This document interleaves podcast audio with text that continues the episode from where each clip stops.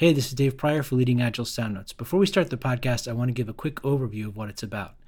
A few weeks ago, Tim Wise and I did a podcast talking about what it's like to work as an Agile coach. And this week in the podcast, Rick Austin, John Tanner, and I talk about what it's like to work as a consultant. So this podcast is not specifically focused on Agile or Agile transformation. Well, we do touch on that, but the main focus of it is what it's like to work as a consultant in I T. So if you're somebody who's considering making a transition and moving into consulting, there's a lot about working that way that people don't tell you before you get into it. And we're hoping that this conversation will give you an idea of some of the things you can expect, some things you might need to make adjustments for in your professional life, but also in your personal life, so that you can survive and and do a good job working as a consultant and, and have it be something that is sustainable over a longer period of time. And before you start listening, I do want to also mention that when we first started the conversation, John's connection wasn't that great. We fixed it a few minutes in, but during the first couple minutes of the podcast, you will hear occasional dropouts when John's talking. That's it. Hope you enjoy it. Thanks.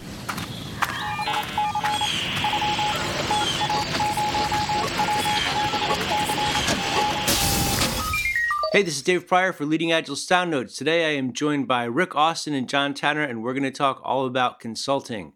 So thanks for listening. And we may be joined by Rick's dog. So Rick, what is your dog's name? Uh, it's Cooper. He's Cooper. A three-legged foster failure. Wow. And Cooper has been yapping up a storm in the background while we were getting ready. So Cooper may join in, may have some some wisdom to share about consulting. Um, a couple weeks ago, I did a podcast about coaching. So this is a slightly different one. If you are working in a company and you're thinking about, you know, moving out of like your your straight up regular job on site, maybe Scrum Master, whatever, and you're moving into a consulting kind of a gig, it's a very different world. Um, and John, you were the one that kind of had the idea for this. So can you talk about the, the question your friend asked? Kind of in a Scrum Master role, but they're exploring how to get in the consulting space and what it actually meant. And through those conversations, I realized that um, they just, they didn't really have any context behind what the consulting world is like. And we we kind of see that when we interview people too, trying to join in the position. So kind of a P S A here, you know, just, just help people understand what is behind consulting, what it takes, and kind of what the pitfalls are to it. Yeah, it's very, it's a very different world. I had, so I did a, a podcast a couple weeks ago with Tim, and the question was for somebody who'd been a Scrum Master, how did she become a coach? Um, so this is a nice parallel to that. Um, so, Rick, you're the first full-time consultant at Leading Agile, right? That's correct. And what did it do to your world when you left your straight-up regular gig? Um, well, from a personal perspective, it, it, it improved my world. Um, it allowed me to focus on things that I really enjoy doing, um, and allowed me to stop doing things that maybe are not value-add. Uh, it also allowed me to to interact and work with so many different types of clients and industries, Uh, which which just personally is, is very interesting to me. Okay. And and John, what about you? How did you end up being a consultant? It's actually kind of back to my roots. When I was much younger, in my early twenties, I was doing consulting, flying around all over the place, installing various hardware for customers, and then flying right back out. So once I got really embedded in the Agile world, it was just kind of mixing that prior life with the current life, uh, taking those skills in both areas and smashing them together.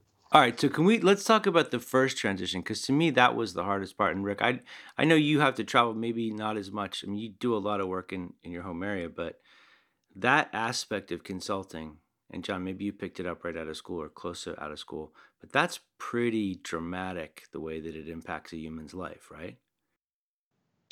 Yeah, it does. Um, yeah, so so I've you know I've had different. Uh, times in my career at Leading Agile where I traveled a lot, um, you know, on the road every week. Um, I've been pretty fortunate, and a lot of my clients are based out of uh, this area that I live in, um, or, or they may have offices in separate places and travel somewhat. Um, you know, it, it, from a personal perspective, uh, there's a reason why the last six to nine months uh, it's been uh, beneficial for me not to travel. And, uh, you know, uh, Leading Agile's been uh, very gracious in, in supporting me in that that respect. So, but yeah, when you when you get into this this role and, and you start to do travel, I mean, that's just a new aspect to your life if you haven't really done that a lot. Yeah, I think it's, I mean, for me, it took, it took years, and especially with the marriage, like that takes years to sort that out too, but just coping with the being gone all the time. And it's like you live in a different world than normal people. Yeah, all these, right. Like that movie Up in the Air, like you have all these rules about airports and stuff like that. Um, I mean, John, you've got a young daughter, so that's, that's pretty tough, right? Yeah, yeah. I mean, so no matter what you do, if you're on the road that much, you've got to schedule it properly because, you know, family does come first.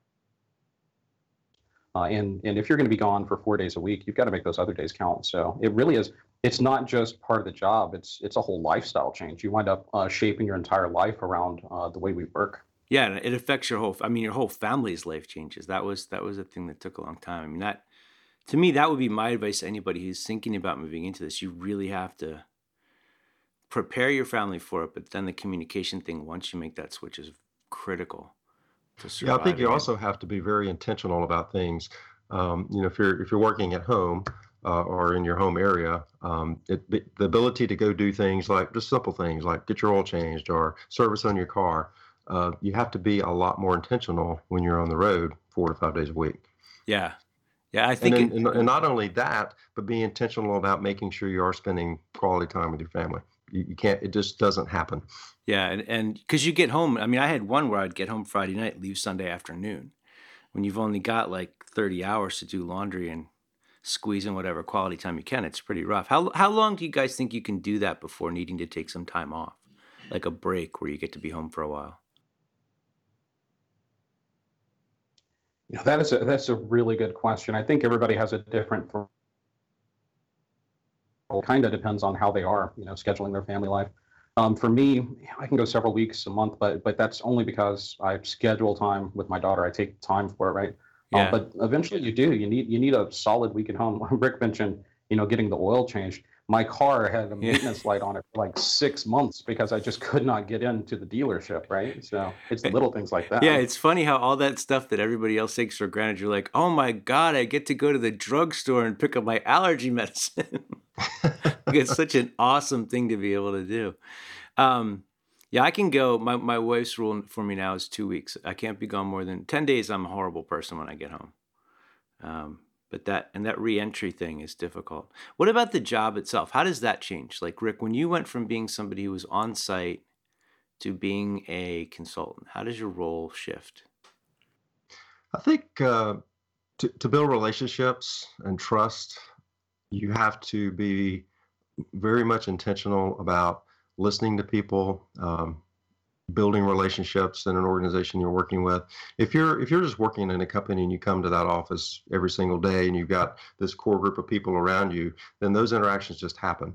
Uh, not saying that you shouldn't do that even in those situations. Be more intentional about expanding your your your um, the group of people that you interact with. But I think as a consultant, since we are flying in um, typically, and and you're you're tr- mostly we're working with new clients, I think it's important to to focus on the relation side, relationship building side. Okay. And John, what about you? How do you try to make an impact really quickly when you get there? Yeah, so building relationships is important. There's there's also a caveat to that, though. Um, so as as a consultant, you're expected to be a, an impartial, you know, third-party observer almost. So you you kind of have to keep your distance a little bit because you're you're really there to, um, you know, fundamentally reshape an organization. And sometimes the things you recommend aren't going to be too friendly to some of the people working. You're going to wreck up their lives a little bit with reorganization or, you know, bringing in new practices and policies they don't necessarily want to implement. So you have to build a strong relationship, um, but you also have to kind of keep it a little bit at arm's length so you stay impartial. Um, it's a very difficult balance as compared to just a normal nine to five. The, the one thing I will add to that is, and, and I agree with you totally, John, is um, knowing yourself. I know me personally, I've taken profile, you know, tests, and, and I, I know that I'm a, a people pleaser. I, I like people to like me. And so there's there's a benefit to that. But then to John's point, sometimes we have to, you know, say the thing that uh, maybe the organization we're working with doesn't really want to hear. It may have an impact upon other people. Um, so you have to, if you have to know yourself and understand the things that are necessary for you to be successful. And and if those are not natural things for you, you have to build up that capability. Well, so let's say that somebody's coming out of a, you know, a regular nine to five and they're moving into this kind of work. Um, they're used to one environment and they might have had a lot of time to build up the trust and whatever kind of trust capital they need to be able to spend. They're used to fighting one kind of battle. Um, they may have some some of that self-awareness, but maybe not as total as you're you're suggesting. Um, and they may also not be used to walking into an environment where a lot of people are going to look to them, look at them with sort of a bit of skepticism, like, oh, you're just here to plant yourself in and make yourself more necessary and take my job away, um, and overcome that and build trust. How do you have things like tools or practices or, you know, anything that you guys can recommend that somebody could start to learn about to make that transition? Well, I'll give you a personal uh, example. When I first joined Leading Agile, one of the things that, that Mike uh, Kottmeyer told me, um, and he ha- actually has a blog post on this, I believe, but we have to gain permission to coach or consult. So just coming into an organization, not having built relationships with guns a-blaring or blazing, um, that, that doesn't uh, give you the ability to affect change.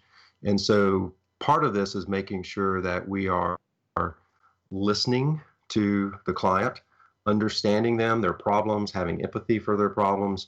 And as we start to frame up our worldview of that organization and get, and we gain their trust through listening, then you can start to become effective. Yeah, that's so th- there's something that uh, Davo Panchal said to me on a, a call we had not too long ago about when you walk in, there's an economic sponsor, but you also have to have a sponsor who invites you.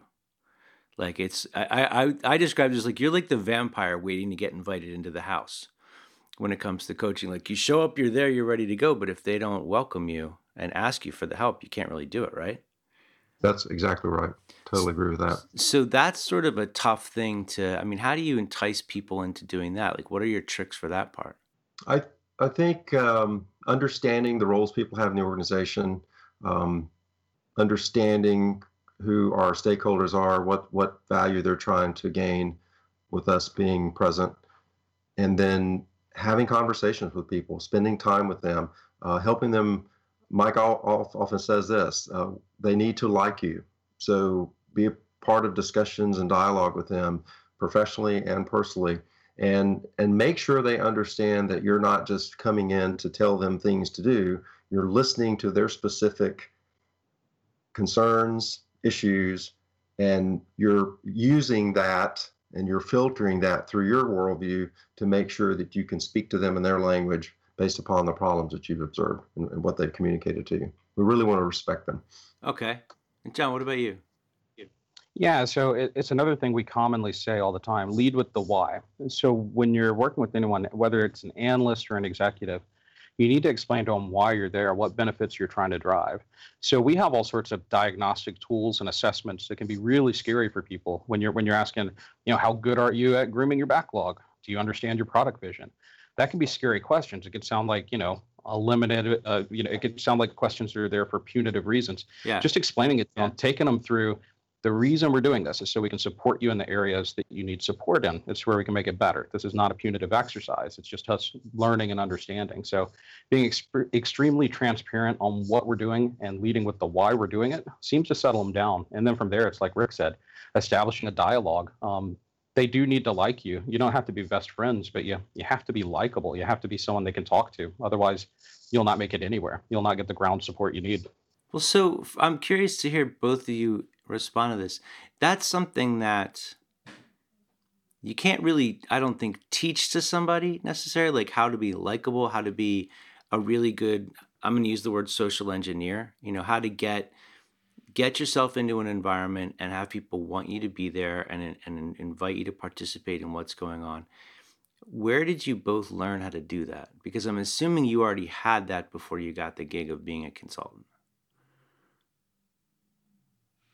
I mean, was it like a church thing? Was it a family thing? It's just a natural thing, something you practiced?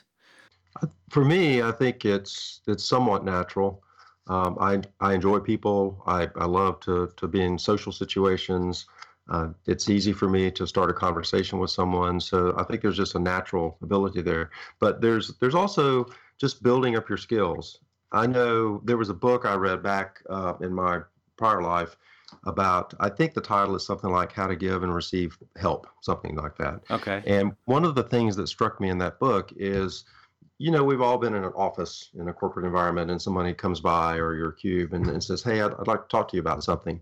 And so this person starts to give you information about this topic. Maybe it's a problem they're trying to solve. And we're so wired to just quickly solve a problem. And, and the book talks about if we immediately say, well, you should go do X, Y, and Z, what you've done is solve that problem, yeah. but you've ended the conversation. And maybe that, conver- that that problem was just the starting point for much bigger things to uncover.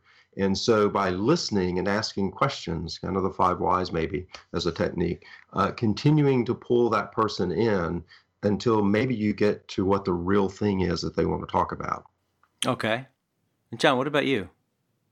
Yeah, I mean, I've always been a very social person. And to me, the whole reason for Agile, um, yeah, it drives better business practices, optimization, things like that. But it makes people's lives better. I truly believe that. So I really enjoy working with people to make their lives better. Um, I've always been, you know, easygoing with communication. I kind of think you have to be. Uh, to get anywhere in this field, you have to be able to work with people. So sometimes that's innate. But, I mean, there's also, um, there's a, just tons of books and practice for for how to get this. One thing, when I was, um, you know, when I was young, just getting started, I had a terrible fear of public speaking. If you put me in a room with more than six people, uh, I would sweat, my heart would beat, I couldn't breathe. Uh, it was just really hard. I had to practice. I had to practice where I could sit down in front of a room of like three hundred people now and not even, you know, break stride. So communication, maybe there's a bit of it that's innate. I mean, there are some people who are just really good communicators.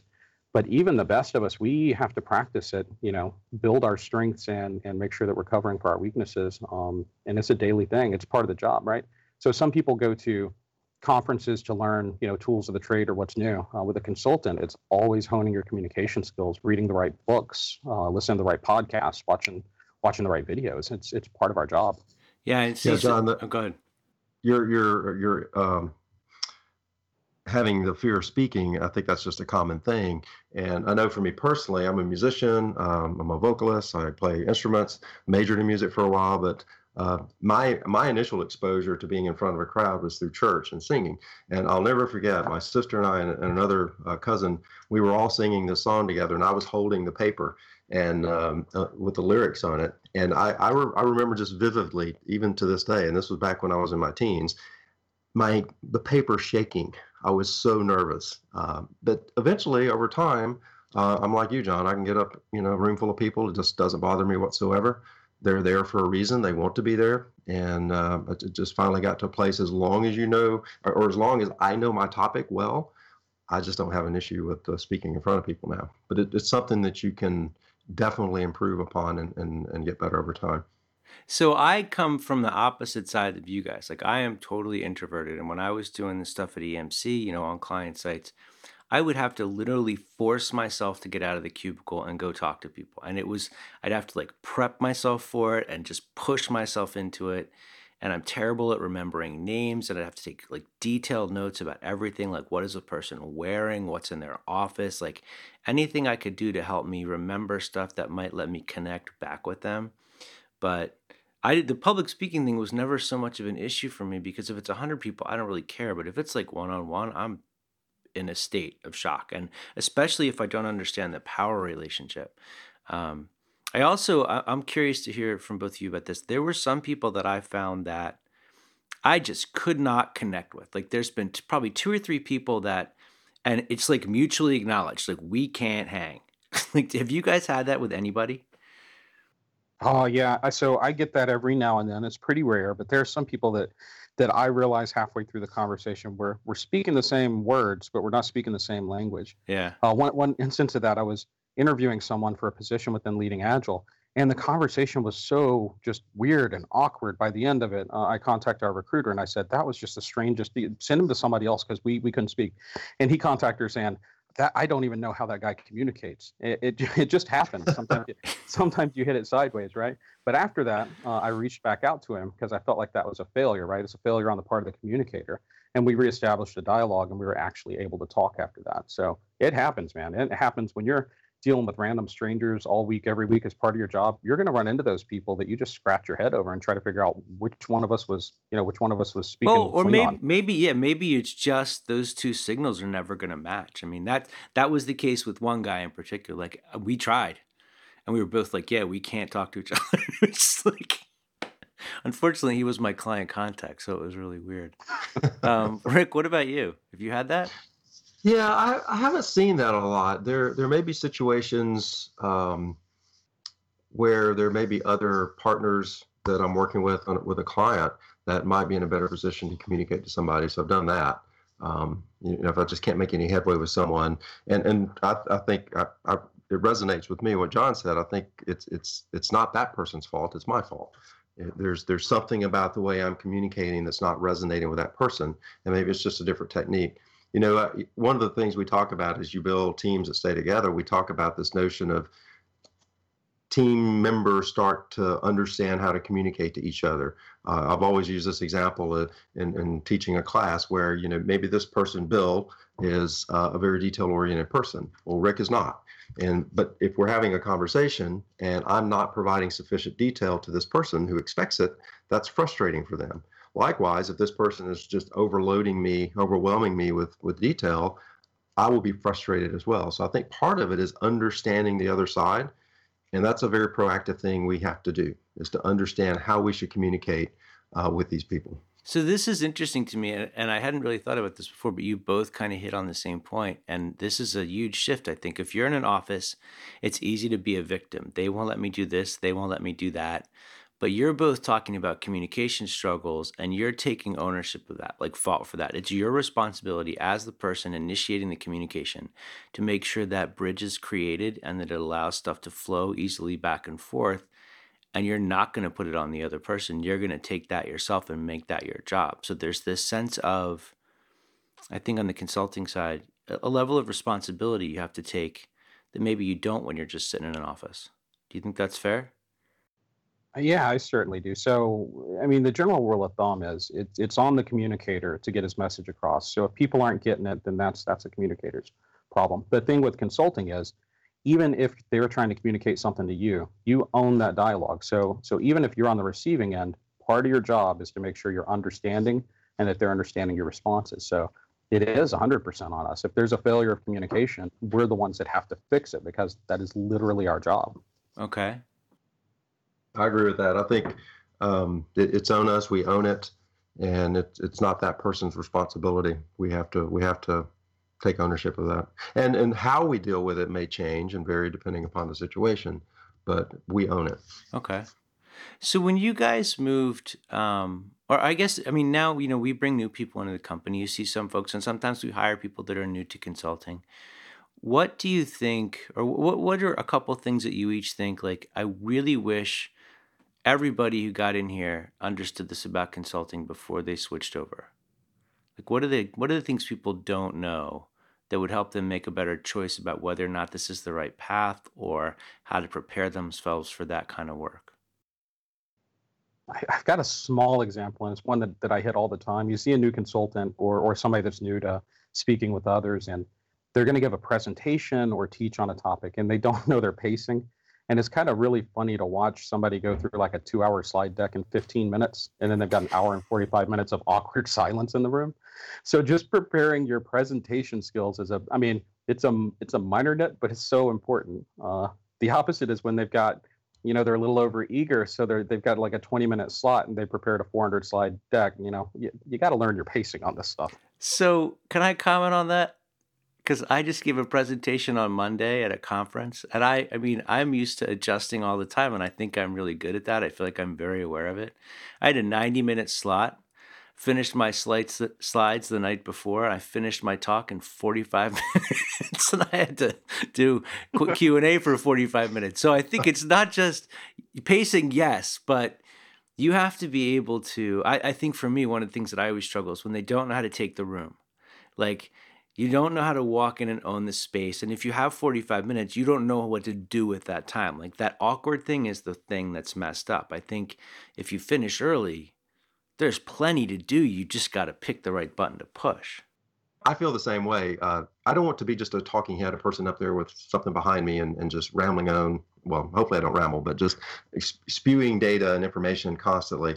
I really, and I think this is part of consulting in general, uh, when you're working on the ground with a client, is engaging people, and to your point, holding your space, holding the room, drawing people into the conversation. Because again, that's part of what we talked about earlier. It's listening to them. And I think all three of us know that as you're doing presentations, you want you want to adapt what you're doing during that session to make sure you're connecting better with that audience. And you can only do that by engaging them and, and bringing them into the conversation. And I think that same thing happens when we're on the ground with a client. One of the really good examples of that, so it's one of the first times that Rick and I uh, spent uh, uh, any large amount of time together, like in a session. And it was a two-day uh, transformation workshop, working with a customer to talk about what their needs might be, explaining our model and all that. And we have a very nice long slide deck for that that we can go through. Um, but watching Rick go through it, he just picked up a pen and started on paper. And he was able to go through an entire two days without having to touch a slide at all. So it's not it's not necessarily about the deck or the materials. It's really about knowing, knowing, you know, completely knowing what you're teaching or training on or what you're consulting on, knowing it by heart and being able to take the room along with you on the timeline that you have for them. So this is the thing that I want to ask you both about, because I've never figured out a good way to do this. You just talked about taking the room along with you. You've both mentioned holding your space. I talked about owning the room. That's something that, uh, to me, a really good consultant, when they walk in, they just do that. It's not like something you have to tell them, like, hey, take the room. That's just what they're going to do when they get in the room, because that's the kind of person or professional or whatever they are. When you take somebody like John, you mentioned the person that didn't know how to give a good presentation.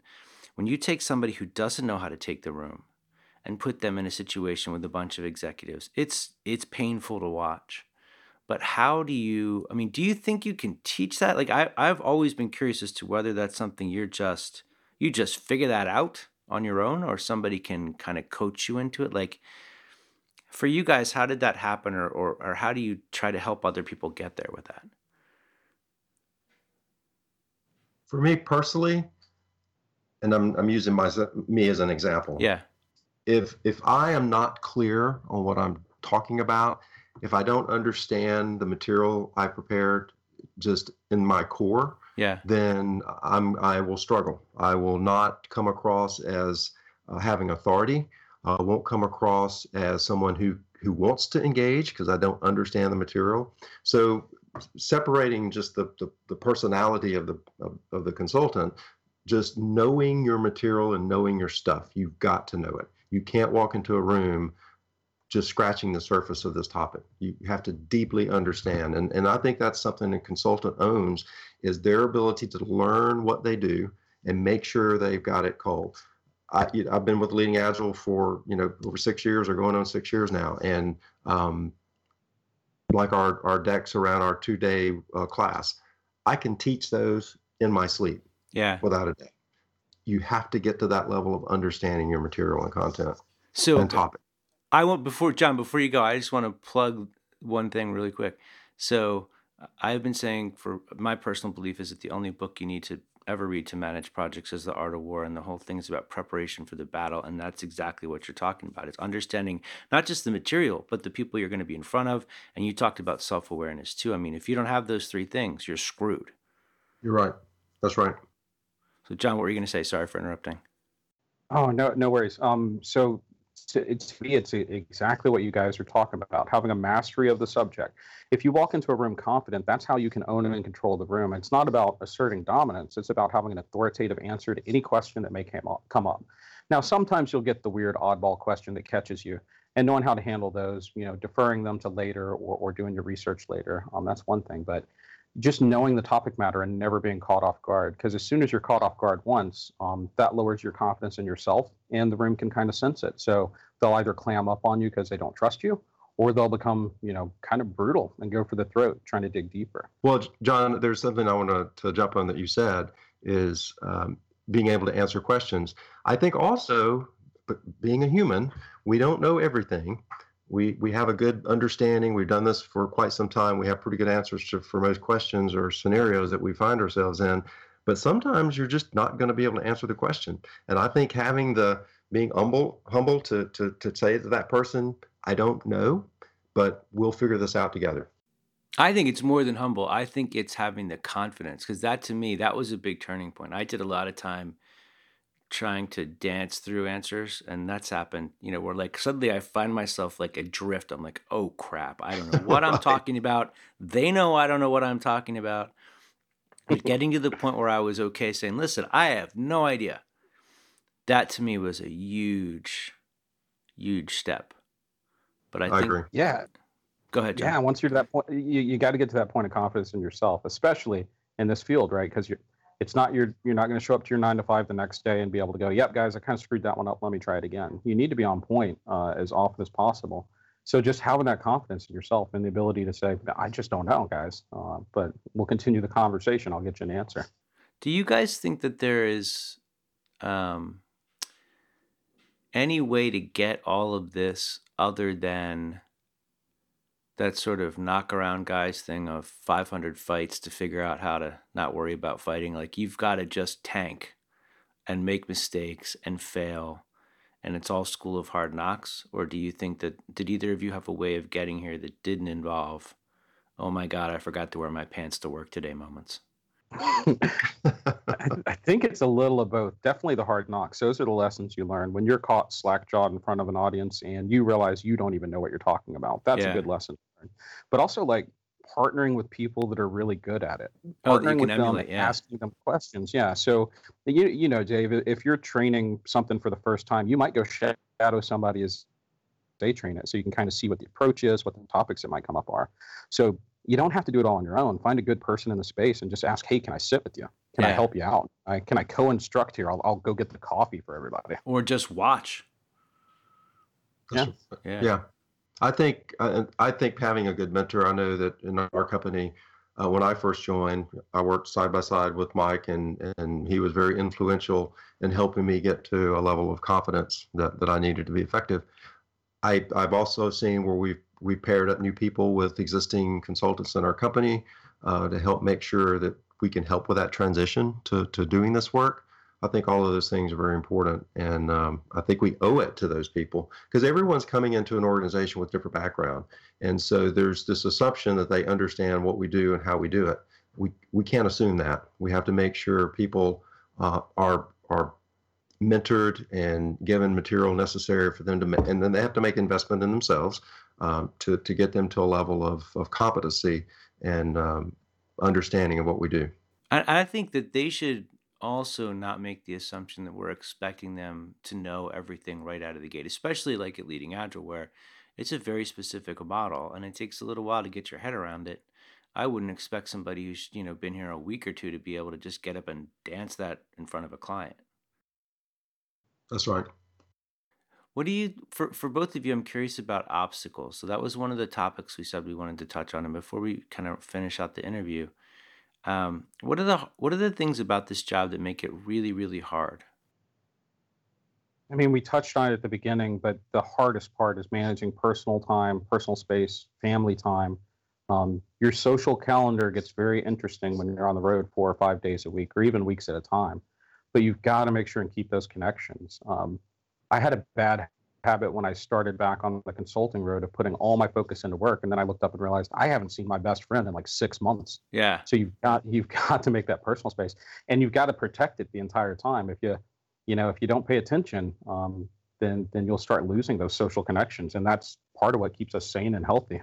Yeah, yeah. I I don't know if you guys feel this way, but when I, for me, it feels like when I leave the house, time stops, and time doesn't start again until I get back to the house. But when I get back and it's been two weeks and everybody else's time didn't stop, I'm like, what the hell happened here? Like, how dare you have lives without me? I mean, do you guys have that? Uh, that is so true. It, it's, it's a weird bubble you go into. Rick, what about for you? What's the, what's the biggest obstacle?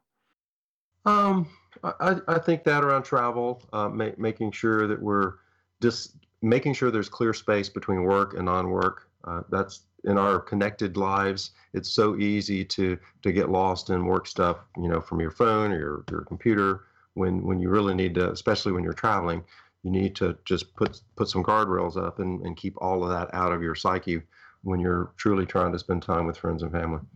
I, do, I think... I, I want to add one more thing to this. I think it's important to have friends that are in the same boat as you, um, because there's little things that, that ir- will irritate each of us from travel or whatever that no one else, if you say this to normal people, they're like, what's wrong with you? You know, like, I mean, like all those little travel things that just set you off. Um, do you guys have support circles like that where you're like, these are the people I bitch to about the fact that you know, there was too much air freshener in the hotel room again or whatever? yeah, yeah. I mean, a lot of those good friends are within Leading Agile itself. So we've got a good we've got a good internal network here. I think that's important, too, for consultants looking or people looking to get into consulting. Find the right company to go with. You need a company that can have that kind of family, because uh, you're going to be on the road. You're going to see your coworkers more than you see your family for several portions of the year. Yeah. So have, looking at that, not just at what the pay is or what their subject is, but looking at what their culture is, is extremely important, because I've worked for consulting companies that um, that made that travel aspect ten times worse than it would normally be. Yeah. I think that's that's the thing for the companies, too. I mean, do they, like, we're very lucky. Um, a lot of the noise has been taken out of our system compared to what I've had at other places. I think it's very unique what we have here. And uh, and I'm, I'm in the same situation as John. My support group are the great friends I've made at, at Leading Agile. And yeah. we truly have friendship. It's not just a, a, um, a company thing. It's it's we really enjoy being with each other. Yeah. We have some crazy, smart, funny people, and and being able to reach out and, and talk about things uh, related to what we do and some of the struggles and challenges is is is has been a very positive thing. And and everyone is very helpful. Uh, rarely do you you reach out to someone that they don't immediately come back and, and support you in some way. Yeah. So one one last question for you each. Do you? I'm curious as to whether or not you have this. Um, there's some people at our company that I've talked to, and there are aspects of their life, whether it's, you know, some friendships that they have or a hobby or it's church or something else, that that is a very enriching thing that is kind of like what recharges them and fills them up to come back to it. You know, maybe it's a mentor relationship or something where it's not work and it fills your cup back up. Do you guys have... I mean, Rick, maybe for you it's music, but do you have things like that? And how important has that been to develop that despite the fact that you're gone so much? Well, music, music is one one of the areas that, that does that for me. I'm, I've been in a band. We've been together. We started in a software company back in the nineties. So this band's been together for over twenty years. And and we, we practice every week that we can. We write songs. We record. Uh, it's a great group of guys. We've we've Uh, just it recharges me. It, it's it's like plugging in my you know battery pack into the wall and, and filling it back up. Yeah. There are other things in in addition to that that I do. I you know I live on a, a small lake here, and um, my wife and I really enjoy getting out on our pontoon boat. And it's quiet because it's electric. There's no noise here, and and just spending time and you know being a part of nature and, and um, just recharging. Okay. Yeah, I'll give a plus one to that. Making time to get out in nature. It's really easy when you only have, you know, three days at home a week to forget that there's, you know, a beautiful world outside. So for me, one of the things I love to do is actually, you know, go out and fish or sit on a lake and read a book or something like that. And get outside of the, you know, inside of an aircraft. Actually go remember that there's a sun shining out there. Yeah. It's so it's funny that you both said that, because I'm always like, I get home, my wife's like, do you want to go out? I'm like, no, I want to sit on the couch. Where, you, where are we going to go? I, I'm just going to sit on the couch for three straight days. I'm not going to move. I just want to watch television on the couch with my family and my animals and nothing else.